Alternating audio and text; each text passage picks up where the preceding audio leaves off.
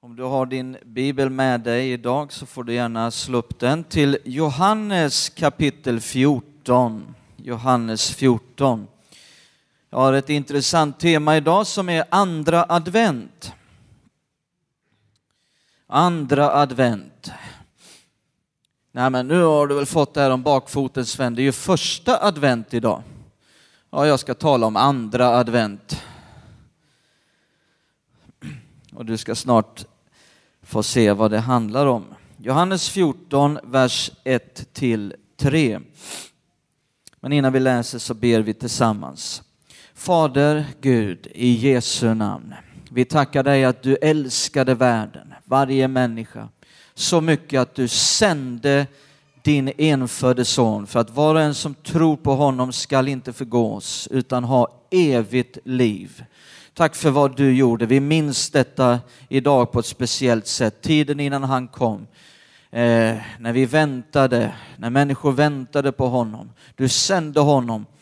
Eh, inte bara för att vara en bebis i en krubba, utan för att vara världens frälsare.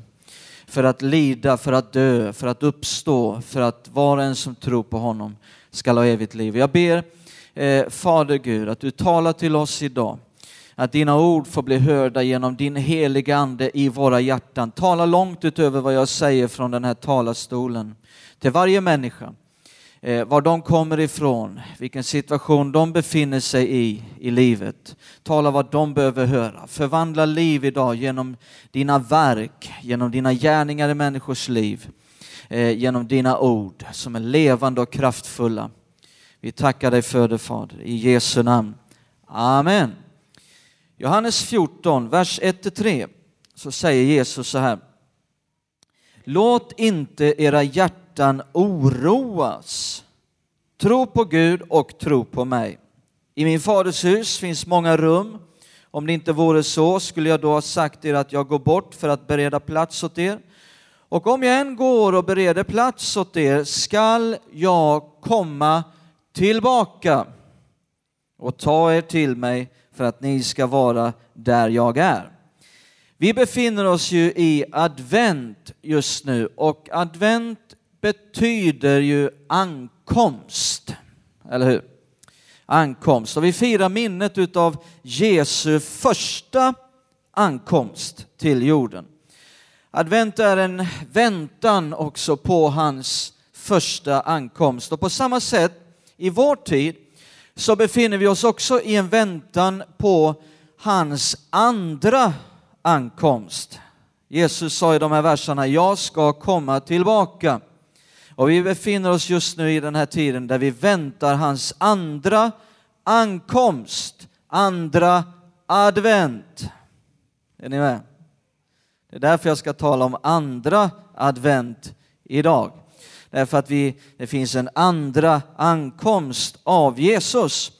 Ehm, eh, lika visst som Jesus kom för 2000 år sedan, lika visst är det att Jesus skall komma tillbaka. Han säger till lärjungarna den här kvällen, jag går bort, jag lämnar er, men låt inte era hjärtan bli oroliga. Jag ska komma tillbaka och hämta er till mig för att ni ska vara där jag är. Eh, våra hjärtan kan bli oroliga. Vissa kristna kanske tänker att ah, det har gått 2000 år sedan Jesus eh, lämnade oss. När ska han komma tillbaka? Eh, varför kommer Jesus aldrig tillbaka? Våra hjärtan kan bli oroliga. Det kan bli som eh, jag minns en gång eh, min, lill, min Dennis, min ena son, när han var lite mindre, kanske var åtta år eller någonting, sju, åtta år och han skulle till eh, ett eh, födelsedagskalas och jag skulle skjutsa honom dit och det var lite bråttom och vi var tvungna att skynda oss för att vi skulle hinna i tid och så var tvungna att svänga in på Statoil i Märsta. Och jag kastar mig ur bilen, det är bråttom, jag rusar in och ska skaffa det jag ska skaffa inne på Statoil.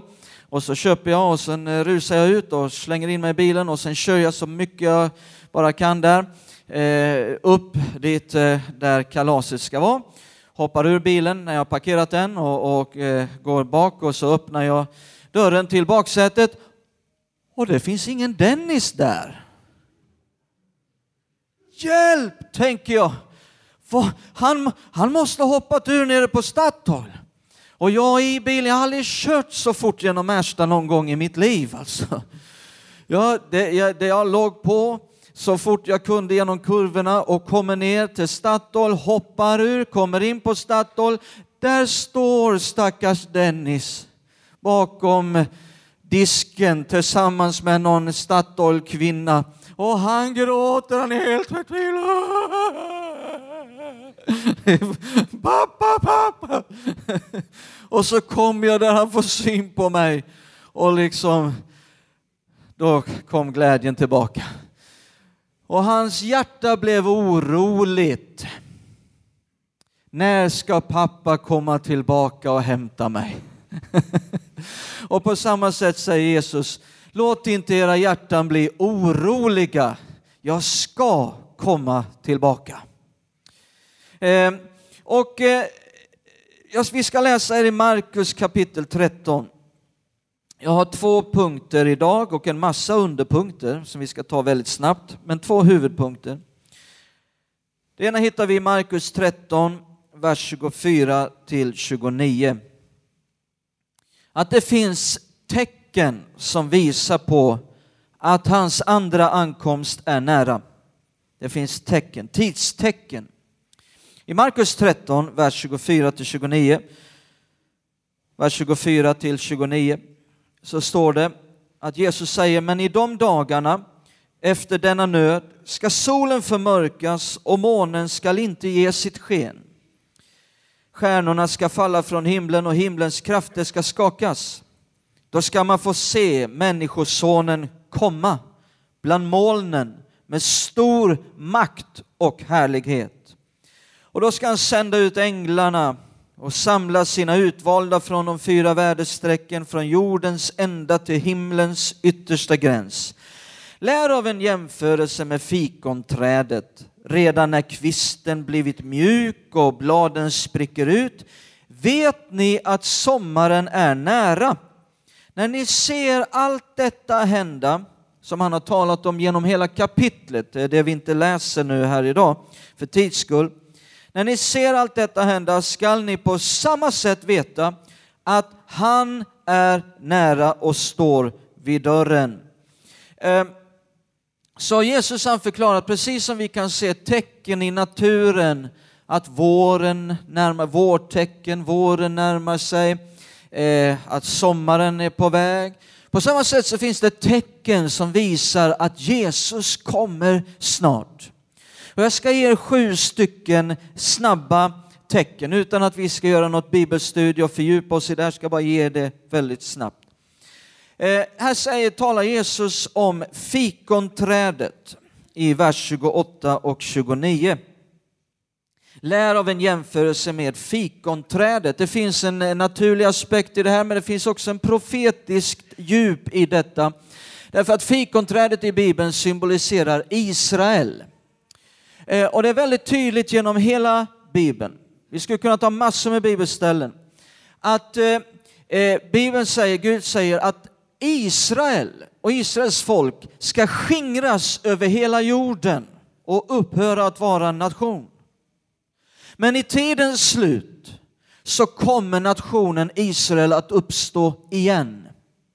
Och judarna kommer att samlas från världens alla hörn till Israel. Och när Jesus kommer tillbaka så har Israel blivit en nation. Det är väldigt tydligt. Och det mirakulösa var 1948 att Israel som nation föddes som över en natt till världens förvåning. Judarna är tillbaka i sitt land efter 2000 års förskingring. Detta är, mina vänner, ett av de största, kanske det största tidstecknet som finns, nationen Israel. Eh, nummer två, ett förenat Europa. Under samma tidsperiod, de senaste, sedan 1948, de sista 64 åren, så har det varit en väldigt snabb och allt snabbare utveckling mot ett förenat Europa med ett, en, en gemensam marknad, en gemensam valuta, eh, en, en gemensamt parlament med öppna gränser. Eh, och allt detta är helt i överensstämmelse med profetiorna i Bibeln. I Daniel kapitel 2, i Daniel kapitel 7, i Uppenbarelseboken kapitel 13 och så vidare och så vidare så är det helt i överensstämmelse om hur det kommer att vara i världen när Jesus kommer tillbaka. Då finns ett förenat Europa. Och i detta förenade Europa kommer det som Bibeln kallar för Antikrist, den store ledaren i Europa, att uppstå. Och det står också att han kommer att fatta ett beslut. Att eh, det kommer att finnas en sifferkombination som ska finnas på människornas händer och eller i pannan. Och utan denna sifferkombination så ska man inte kunna köpa och sälja och bedriva handel. Och redan idag så vet vi att det utförs experiment med inopererade chip och allt möjligt för att vi ska slippa de här korten och ha det i våra händer och till och med i pannan. Vi har inte tid att fördjupa oss på det här, men det är ett stort, stort tidstecken, det förenade Europa. Nummer tre, världens fokusering på Mellanöstern. Kan vi hålla med om att det finns en väldig fokusering hela tiden, år ut och år in, eh, på Mellanöstern. Och Bibeln är helt tydlig att strax innan Jesus kommer tillbaka så har hela världen sin blick och sitt fokus på Mellanöstern. Eh, Bibeln är tydlig att historien den börjar, den slutar i Mellanöstern. Inte i Afrika, inte i Asien, inte i Ryssland, inte i Nordamerika, i Mellanöstern. Där börjar och slutar historien. Nummer fyra.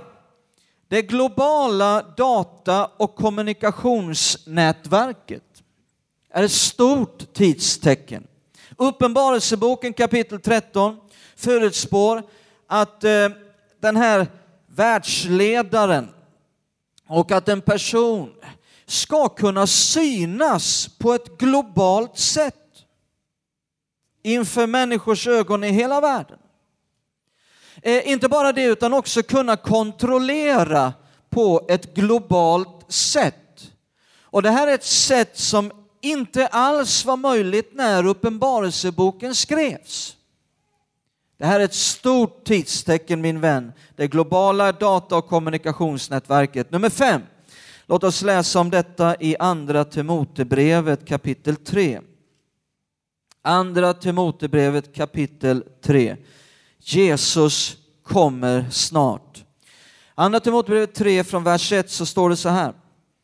Det skall du veta att i de sista dagarna, här ska det nu handla om tiden innan Jesus kommer tillbaka, i de sista dagarna ska det komma svåra tider.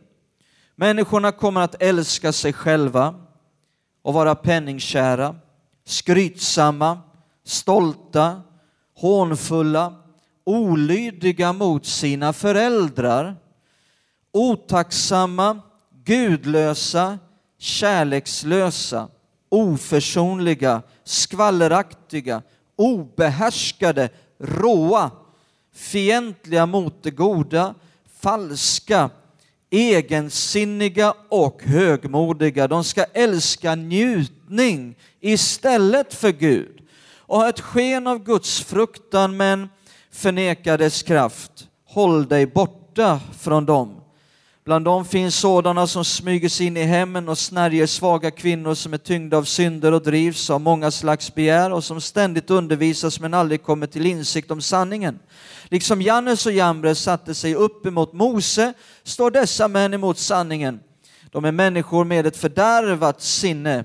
Deras tro håller inte provet men de kommer inte längre att ha någon framgång. Deras galenskap ska bli uppenbar för alla, liksom fallet blev med Jannes och Jambres.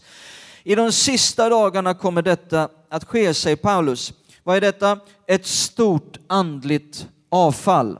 Ett stort andligt avfall, det stora avfallet som Paulus talar om, säger att i den sista tiden kommer hemska tider när människor kommer att älska vällust istället för Gud. Eh, dessa människor kommer att vända sig från sanningen eh, och få fördärvade sinnen, sinnen som är helt förvridna. Eh, det står till och med här att det här inte bara handlar om dem utanför kyrkan, utan eh, det står att de ska ha ett sken av gudsfruktan. De ska ha ett sken av gudsfruktan. Det vill säga det här kan smyga sig in i den kyrkliga världen. Och min vän, det här har inte bara smygit sig in i de kyrkliga sammanhangen, det har marscherat in på många håll och tagit över det här avfallet, tyvärr. Vi har numera sammanhang i kyrkligheten där ledare kan förneka varje grundläggande sak i kristendomen och förbli i talarstolen. Vi har sammanhang i kyrkligheten där man rättfärdigar grovt omoral och välsignar det som Gud säger är en styggelse. Det finns samfund där det är helt okej okay att förneka att Bibeln är Guds ord. Det är nog sagor, legender, myter, kanske ett Guds ord här och där. Det stora avfallet. Nummer sex. Det världsvida predikandet av evangeliet är ett stort tidstecken. Ska vi se vad Jesus säger i Matteus 24? Matteus 24. Matteus 24 och vers 14. Vers 14. Här talar Jesus om den sista tiden innan han eh, kommer tillbaka. Och många tidstecken finns här, vi ska inte fördjupa oss, men vi ser i vers 14 så står det att Jesus säger detta evangelium om riket skall predikas i hela världen till ett vittnesbörd för alla folk och sedan ska slutet komma. Eh, Jesus förutspår att evangeliet, de glada nyheterna, ska predikas för alla folk innan han kommer tillbaka. Och jag eh, älskar att det är så här att om Jesus säger att någonting ska ske, då bara måste det ske. Inget annat kan ske. Och jag är glad också att kunna säga här idag att det finns fler människor som predikar evangeliet än någonsin. På fler platser än någonsin. Och ser större och starkare resultat för Guds rike än någonsin. En enorm missionsvåg sveper över vår värld idag. En missionsvåg som vår församling är en eh, liten del utav. Vi är med och eh, agerar för att evangeliet ska bli predikat till jordens yttersta gräns. Eh, och detta sker Eh, detta är ett stort, stort tidstecken. Nummer sju, min sista punkt om tidstecken. Den växande rörelsen mot politisk korrekthet och tolerans. Det här är ett stort tidstecken. En slags mani för att tolerans och öppenhet är en stor dygd. Tolerans mot allt Bibeln säger att när den här stora världsledaren som dyker upp på världsscenen innan Jesus kommer tillbaka, Antikrist. Bibeln kallar den här Antikrist för laglöshetens människa. Kommer ni ihåg det? Laglöshetens människa. Det betyder inte att han inte har några lagar. Nej, det handlar mer om den här toleransen, den här öppenheten. Eh, eh, det finns inga gränser. Eh, tolerans och öppenhet mot allt. Vad gäller religioner, tolerans och öppenhet. Vad gäller synd, etik och moral. Ja, människan får själv bestämma vad som är rätt och fel. Allt i enlighet med humanismens läror. Människan avgör själv vad som är etiskt rätt. Eh, och i toleransens och öppenhetens namn så attackerar man de som dristar sig att påstå att det finns absoluta sanningar. Detta smyger sig till och med in ibland Guds folk, där man eh, offrar sanningen för vänskap, för frid, för relation. Det här bygger scenen för Antikrist att träda fram.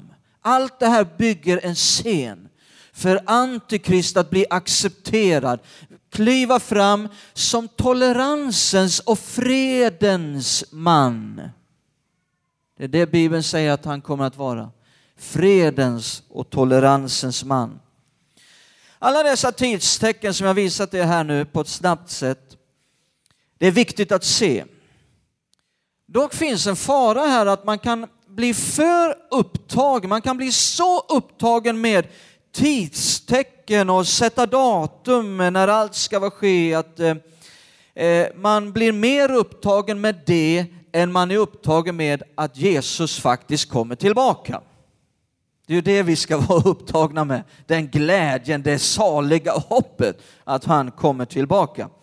Det är väldigt tydligt att Jesus säger att det viktiga, ja, det är inte att kunna räkna ut dag eller stund. Det viktiga är, min vän, att vara redo.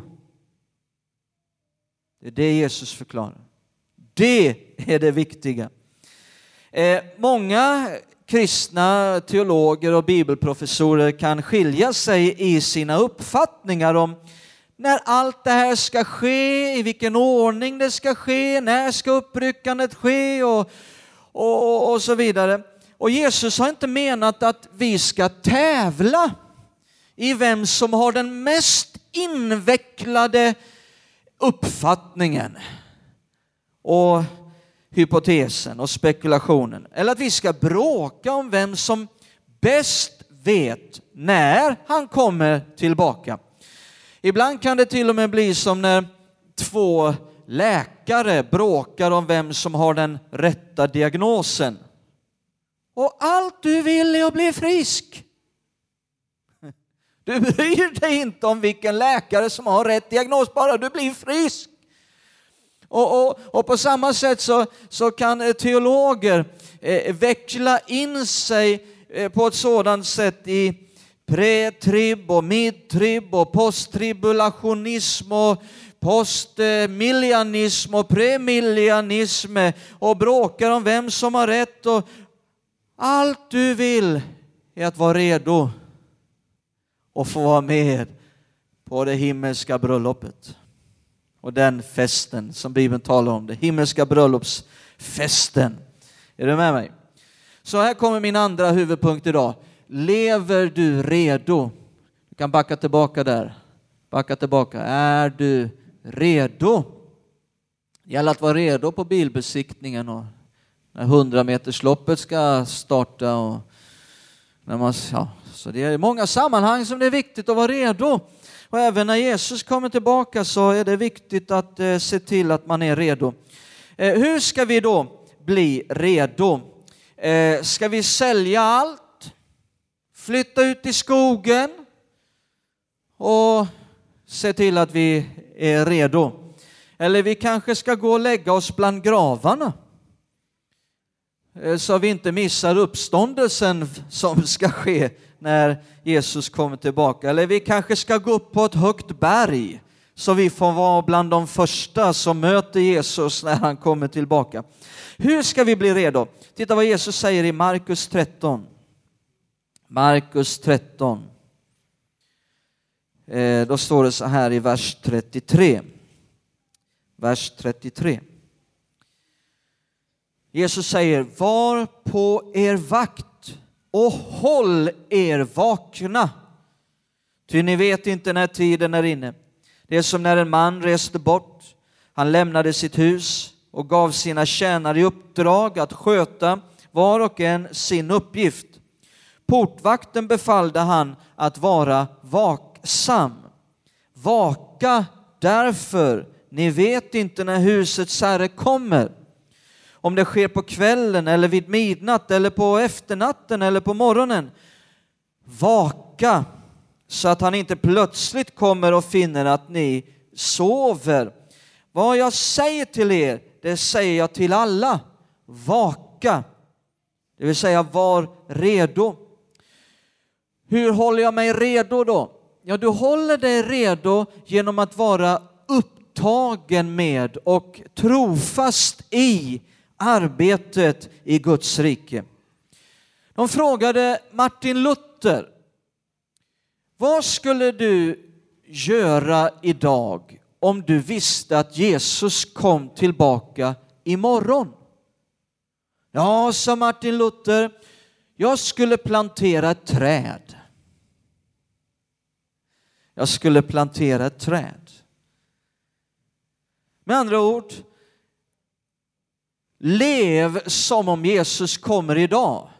Men planera som om han kommer om tusen år. Det är så vi ska leva.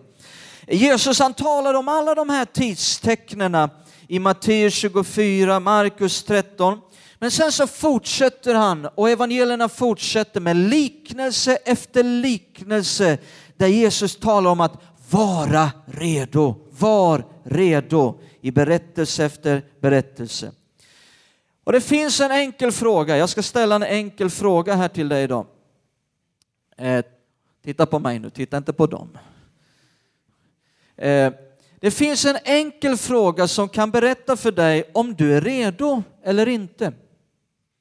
Om du visste att Jesus kommer om sex månader. Det var helt klart. Du vet att du vet, vi vet, vi vis, vi, om du visste att du visste att Jesus kommer tillbaka om sex månader. Hur skulle det påverka dig? Om du lever redo, om du är redo idag, då skulle det antagligen inte ändras så mycket i ditt liv, utan imorgon det skulle se ungefär likadant ut, för du lever redo. Men om du visste att Jesus kommer om sex månader och det skulle bli en enorm förändring, en drastisk förändring i ditt liv imorgon, då är det antagligen för att du inte är redo idag. Du lever inte redo. Eh, hur ska vi då komma i ordning? Eh, låt mig beskriva en som lever redo. Nummer ett, lever i renhet. En som lever redo lever i renhet. Första Johannes brev vill jag läsa. Första Johannes brev kapitel 3 och från vers 2. Första Johannes brev 3, vers 2 och 3. Då står det, mina älskade, vi är nu Guds barn och vad vi ska bli är ännu inte uppenbarat. Men vi vet att när han uppenbaras, när Jesus kommer tillbaka, kommer vi att bli lika honom, ty då får vi se honom sådan han är. Längtar du efter att Jesus ska komma tillbaka? Jag gör det. Och var och en som har detta hopp till honom renar sig liksom han är ren. Eh, om du visste att du skulle få besök imorgon av eh, nära och kära vänner eh, som ska bo hos dig en vecka, vad gör du då? Ja, de flesta städar. De flesta gör i ordning för att det ska vara, man ska vara redo att välkomna gästerna. Eh, och på samma sätt, om du visste att Jesus kommer om sex månader, skulle du ha problem att leva i renhet då? Knappast. Nummer två, låt mig beskriva en som lever redo. En som lever redo är kärleksfull i relationer. Om du visste att Jesus kom om sex månader, hur skulle du då fungera i relationer? Kanske att du skulle vara mer kärleksfull. Du skulle säkert vara mer vänlig mot andra. Du skulle säkert ha lättare att försonas med människor. Klara upp relationer. Eh, be om förlåtelse. Men också förlåta de som är skyldiga dig. Det skulle vara lättare. Nummer tre. en som lever redo, lever i innerlighet, i tillbedjan och lovsång. Om du visste att Jesus kom om sex månader, hur skulle din tillbedjan se ut? Din lovprisning, din lovsång. Nummer fyra. En som lever redo har en förmåga att prioritera rätt. Det är en förmåga att förstå och ägna sig åt det som är viktigt. Om du visste att du visste att Jesus kommer om sex månader, skulle du ha problem med prioriteringar? Knappast. Eh, jag tror inte att du skulle vara en som slösar bort tid ständigt och jämt. Jag tror att familj och vänner och relationer skulle bli betydligt viktigare än pengar och saker. Eller hur? Bland annat prioriteringar. Nummer fem. En som lever redo har ett rikt böneliv.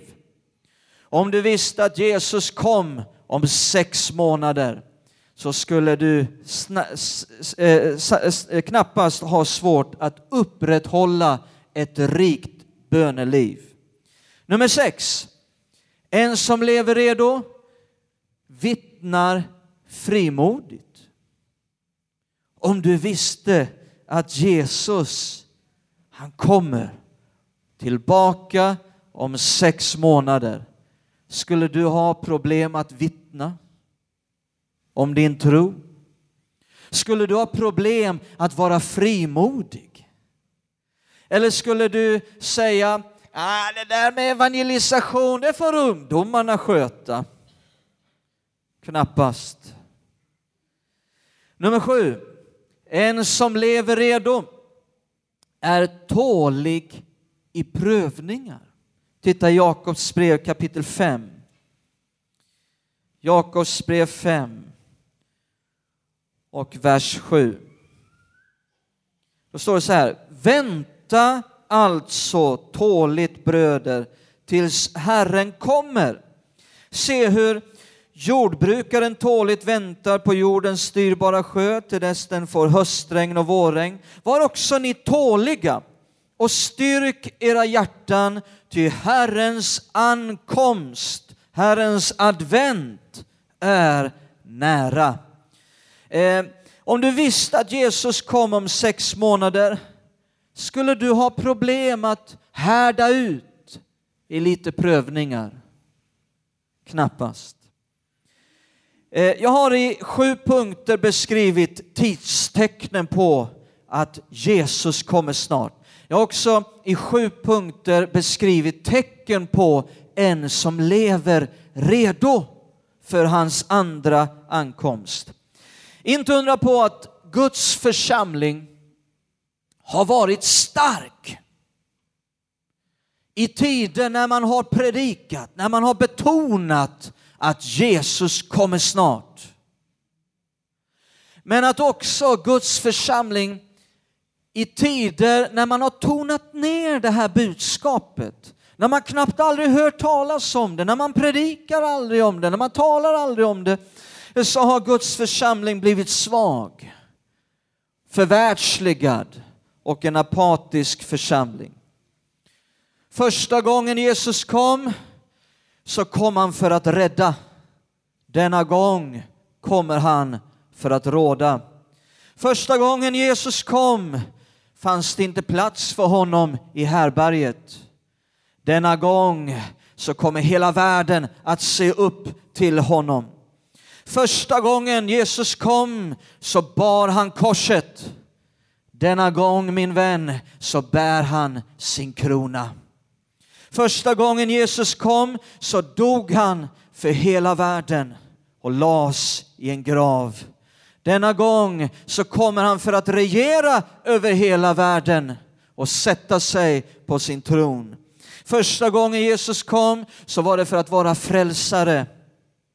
Denna gång kommer Jesus för att vara kung och domare. Ska vi stå upp tillsammans? kan någon spela lite försiktigt på flygen. Jag vill göra en inbjudan idag. Vi ska alldeles strax be en frälsningens bön tillsammans. Och jag vill göra en inbjudan idag till var och en som finns här idag. Som säger Sven, jag är inte en kristen, men jag skulle vilja vara det. Jag skulle vilja bli det. Jag skulle vilja fatta ett beslut idag. Att bjuda in Jesus i mitt liv, i mitt hjärta. Jag skulle vilja följa honom resten av mitt liv. Gud är här idag. Och han är här med en, med en utsträckt hand. Och i den här handen finns den dyrbaraste gåva som du någonsin kan få ta emot. Den gåvan är evigt liv. Den gåvan är att himlen får bli ditt hem, dit du kommer när ditt liv på jorden är slut. Den här gåvan är renhet, det är förlåtelse för alla felaktiga gärningar, förlåtelse och rening för allt det där som du ångrar, som ligger i vägen. Den här gåvan erbjuder Gud till varje människa som vill säga ja tack. Gud kan erbjuda den gåvan för att Jesus dog för 2000 år sedan på Golgata kors. Och när han dog så blev han gjord till din och min synd. Mitt straff, ditt straff. Han tog det på sig på korset för att du skulle gå fri. För att du skulle kunna få möta Gud. För att du skulle kunna bli ett Guds barn. Få tillhöra Guds rike, himmelriket. Och få ta emot den här gåvan av evigt liv och förlåtelse. Gud erbjuder denna gåva här idag till var och en som vill ta emot denna nåd. Du kan säga nej tack. Sven, jag säger nej tack. Jag behöver ingen frälsare. Jag behöver inte någon som dör för mig. Jag behöver inte Jesus som min Herre och frälsare. Jag säger nej tack. Valet är ditt. Gud kommer inte att tvinga detta på var och en utan det finns en fri vilja.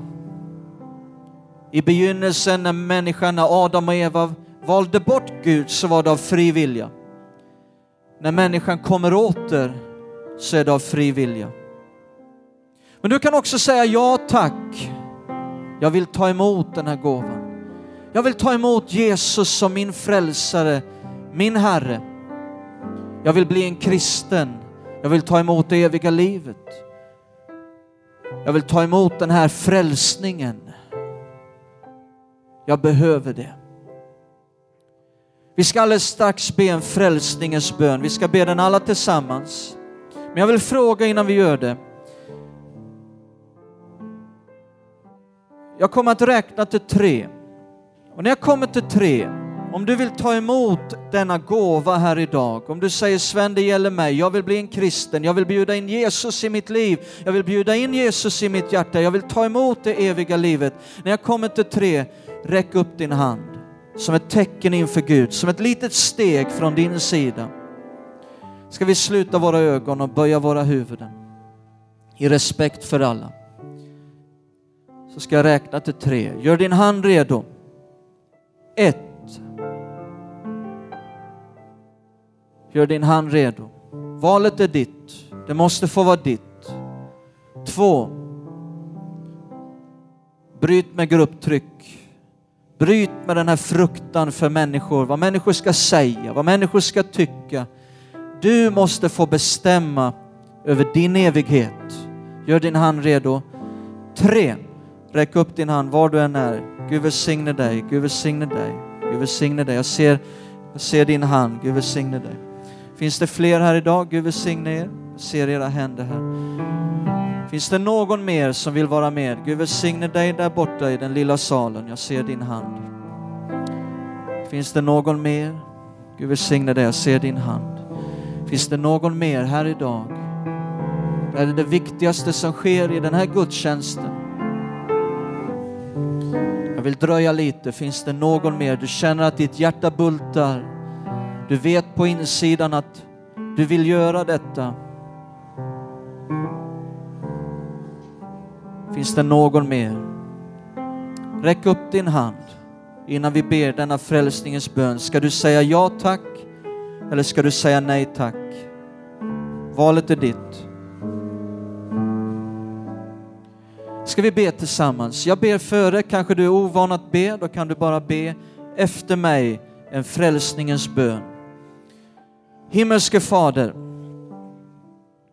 vi ber alla tillsammans. Nej, det ska ni inte säga. Jag ska bara se om ni är med nu här från hjärtat. Vi ber alla tillsammans så att ingen eh, liksom behöver känna att de står ensam där och ber, utan ber vi alla tillsammans, högt och tydligt. Himmelske Fader, i Jesu namn, jag kommer inför dig. Jag tackar dig att du sände din son Jesus Kristus för att dö för alla människor. För att mänskligheten hade vänt dig i ryggen. För att gå sin egen väg. Gå bort ifrån dig. Välja bort dig. Men du sände din son för att dö för hela mänskligheten. Och bära alla människors synd och död. Och han uppstod igen Fader, jag tackar dig att du uppväckte honom från de döda. För att jag ska kunna leva tillsammans med honom. Tack att du idag vill ge mig evigt liv. Att jag får vara ditt barn. Att jag får tillhöra himlen. Tack att du vill ge mig förlåtelse för alla synder. Nu ber jag himmelske Fader, min Gud, att du ska ge mig denna frälsning. Jag vill göra Jesus till min kung och min Herre. Jag vill göra honom till min frälsare. Och jag vill följa honom i resten av mitt liv. I all evighet. Fader, jag tar emot frälsningens gåva just nu. Tack att jag just nu får bara tillhöra ditt rike. I Jesu namn jag ber. Amen. Amen. Varsågoda och sitt ner. Om du bad denna bön ifrån ditt hjärta för första gången och du tog ett steg, ett beslut idag av att bli en kristen, eh, så vill vi gärna finnas där för dig. Hjälpa dig att ta de första stegen. Prata gärna med oss efteråt, med mig eller med Simon här som leder mötet, eller med en, kanske en vän som du kommer till kyrkan idag. Eh, om du inte har en bibel så vill vi gärna ge dig en bibel. Nu ska vi fortsätta i vår gudstjänst. Vi ska få höra någon mer sång. Gud välsigne er allesammans. Ha en fortsatt trevlig dag. En underbar vecka.